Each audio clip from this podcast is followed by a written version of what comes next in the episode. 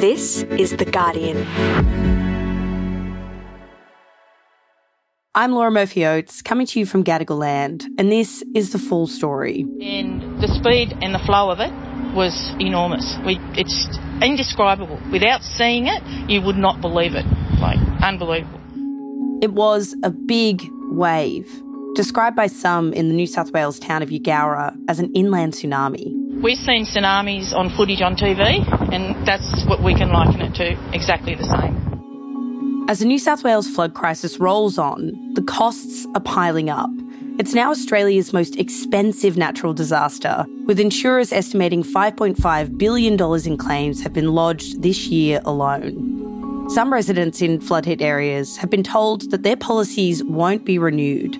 It's just too risky for insurance companies and many more residents couldn't afford to insure their property in the first place. Experts say that this problem, the cost and availability of insurance, is only going to get worse in the coming decade. But there are tried and tested solutions that are already working. Let's solve the problem at its source by making Australian property resilient. And then we can have insurance company at affordable levels because hopefully these people never claim insurance again. Today, how to fix the flood insurance crisis. It's Wednesday, the 30th of November.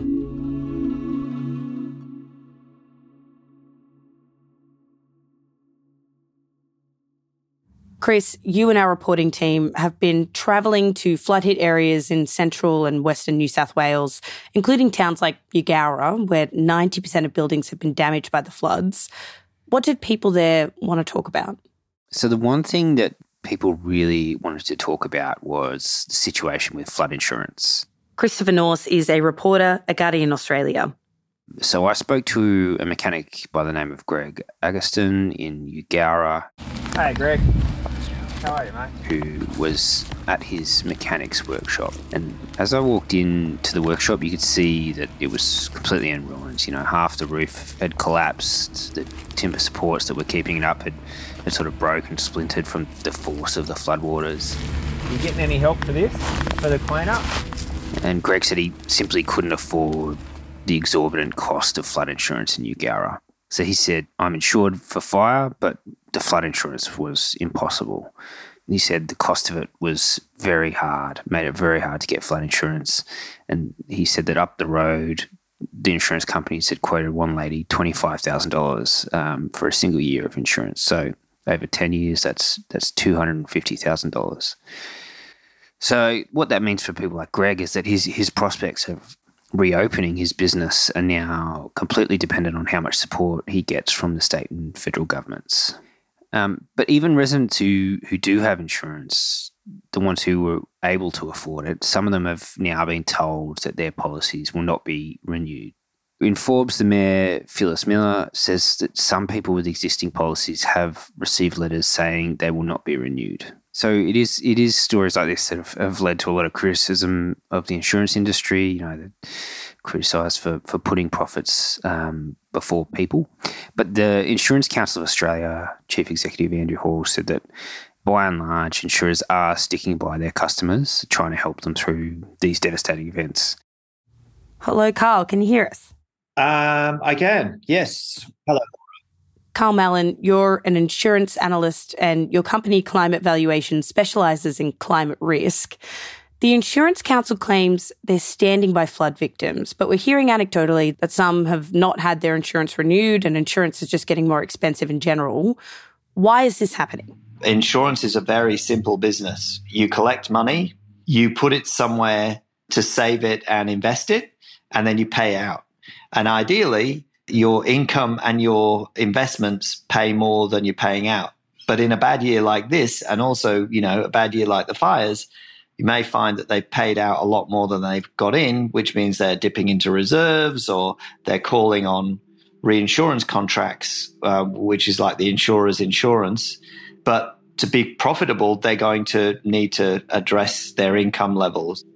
The Climate Council says about one in 25 homes and businesses across the country are at higher risk, which means that they're uninsurable.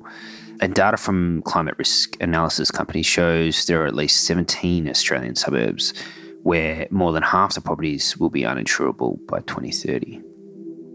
Karl, tell me about these high risk suburbs that your data shows may be largely uninsurable by 2030. We're looking for a number of indicators. On the one hand, we're looking for suburbs where there are large numbers of properties which are in a high risk situation. So an example would be, say, West End in, in Brisbane, where around half of the properties are in quite a significant flood zone. Another situation we look for is where a high proportion of the properties, the absolute number might not be that high, but a large proportion. So Shepparton was one of the ones that we were worried about earlier in the year because we said, look, you know, you know, 80 or 90% of properties in Shepparton are in these flood zones. And now we've seen places like Echuca go as well. So, Karl, insurance is already costly in high risk areas. How expensive will insurance become over, you know, the next decade? What we often see is insurers up their premiums to recover from events and they say right well if it flooded once then i'm going to put the price up because um, you know i lost a whole load of money last year. So i think we will see a lot of premium prices go up and also we'll see places of high risk probably become unaffordable or unavailable for uninsurance. And also look frankly you know a lot of insurers will have taken a hiding this year, and so premiums will go up for everybody, whether they're in a flood zone or not. You know, I would anticipate that their losses would be quite high, and therefore they're going to need to address income in some way. I mean, climate change isn't something in the future is already upon us. We think that a lot of pricing of insurance is out of date, and we'll see a lot of insurers now catch up. So, what we'll see is a sort of rapid, what we might call a correction in the market. So, Chris, we know that the risk of fire, flooding, and other natural disasters is only going to get worse. And that means the cost of insurance will rise alongside that. What is the government doing to try and address this? So, it's definitely something that the government has had its eye on. So, firstly, for those who have been hit by the disasters and who don't have insurance, there are a range of disaster payments available. Um, so, the federal government uh, made available the disaster recovery payment to victims of the flood in this area, which is worth about $1,000. While in town, Albanese and Perrottet announced $50,000 grants for local businesses, uh, half of which would be available immediately without the need for receipts. You know, there's there has been some criticism that these payments just simply aren't enough, and that was something that was put to the Prime Minister when he visited Eugowra. Prime Minister, how can you expect this community to rebuild if you don't provide just everyday residents with more than one off $1,000 payments? Well, we're providing what support we can uh, to people uh, at this time. For a lot of the people who were affected by the floods that I spoke to, you know, they were looking at, at damage bills in the hundreds of thousands of dollars and, and needed, you know, a lot more than sort of $1,000 um, for everyday, you know, uh, people on the streets and, and you know businesses suffering much more than fifty thousand dollars worth of damage. Uh, it's one of the things that we heard again uh, today about is that so many people uh, haven't been able to get insurance because of uh, the high premiums uh, which are there. It's something that the government is attempting to deal with over a period of time. We'll continue to engage with the insurance industry. So there are the disaster payments, but there are also measures that are more directly targeted towards insurance. In the budget this year, the federal government allocated $25.3 million over five years to the National Emergency Management Agency. And the Federal Emergency Management Minister, Murray Watt, also said the government is, is committed to spend $200 million a year on disaster mitigation projects. So the idea of that money is to try and, you know, climate proof future developments. And New South Wales Premier Dominic Perrottet said he's keen to work with the federal government to rebuild communities in a safe and sustainable way. Uh, our rivers are full, our dams are full, the catchments are full, um, and uh, over summer as well, there are, there are difficult times that lie ahead. Uh, but what we're committed to is not making the same mistakes of the past um, and continue to develop in a way uh, that doesn't put life and property at risk. And the government is hoping that by doing this, insurance costs will go down because homes and towns will be protected. And insurers will feel it's safer to offer insurance there and they'll offer it at a lower price. So, Karl, the government says that they're planning to climate proof towns and that if they do that, insurance premiums should go down. Will that work? Absolutely. Absolutely. And we, we know that in places like Roma and Emerald, where where there was a big standoff with the insurance companies, the insurance companies said, We're sick of this. You you're not doing basic civil works to protect the town from even low level floods. We're pulling up stumps and leaving leaving the market. The community was outraged. They hectored the council to to pull their finger out and do something. Council built um, better flood protections. The insurers came back. Yeah. So we know, you know, insurers they're just companies. They're there to make money. They don't. They don't. They want to sell stuff. That's how they make money. So they, they don't want to walk away.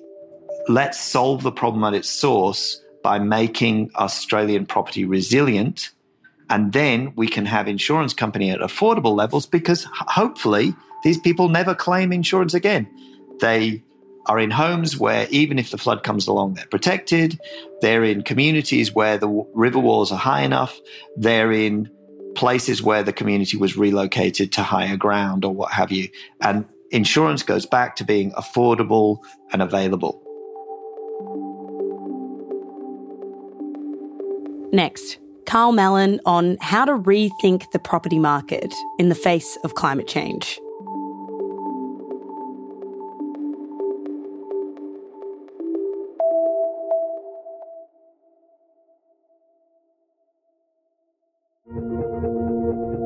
Laura Murphy Oates here. If you're enjoying the podcasts we make at Guardian Australia, you should check out the Guardian Weekly magazine. It's a roundup of the most prominent news stories from Australia and across the globe. And at the moment, you can get 50% off an annual subscription, including home delivery, no matter where you live. Just search for Guardian Weekly subscription to find out more.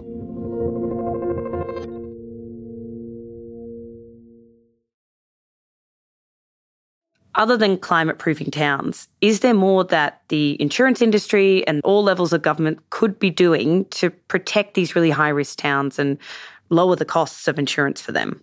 You know, if I'm going to point fingers, insurance companies will sit there issuing insurance premiums. And then when they suddenly up them, you know, two years later, is that fair? Or should they have warned people when they wrote the original policy or when someone was buying a house, hey, do you, do you know you're in a flood zone? Like, it could be a bit risky. Um, or when banks are issuing mortgages, they have the money to commission climate change expertise.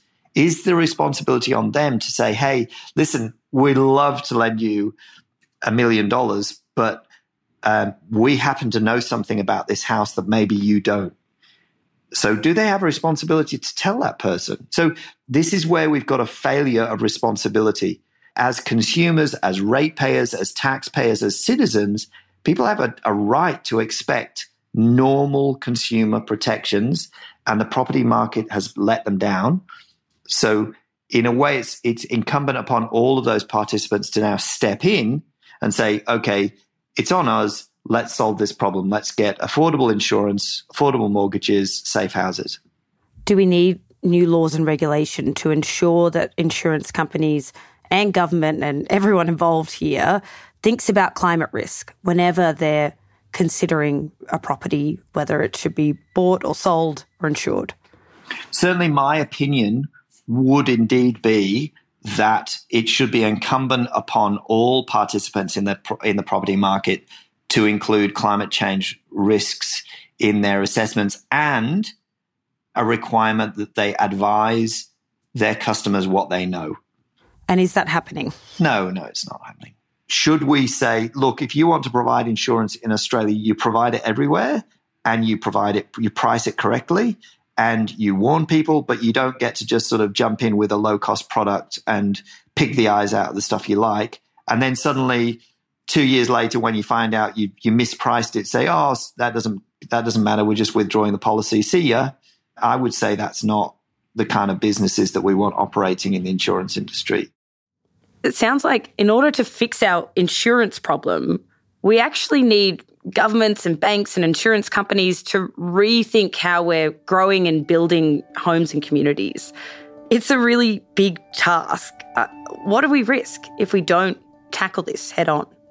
So I think what's at stake when we're seeing what we're seeing unraveling is as a community and a society, we have to decide are we going to watch these communities be killed by, you know, a death of a thousand cuts, you know, like Lismore, one event after another event until people give up or the prices collapse?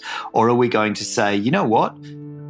Let's identify the towns, the homes where we can intervene.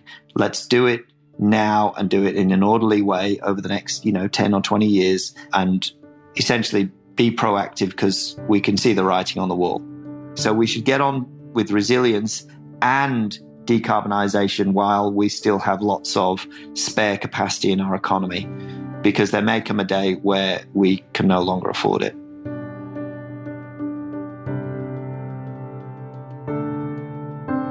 That was Karl Mallon, CEO of Climate Valuation, and earlier Christopher Knaus, a reporter for Guardian Australia. To learn more about the research mentioned in this episode, check out the piece titled The Australian Suburbs Where More Than Half of Properties Will Be Uninsurable by 2030 by Natasha May and Christopher Knaus. We've linked to that on the full story page as well.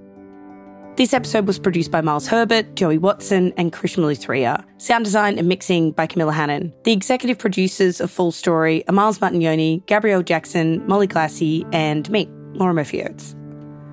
Okay, catch you tomorrow.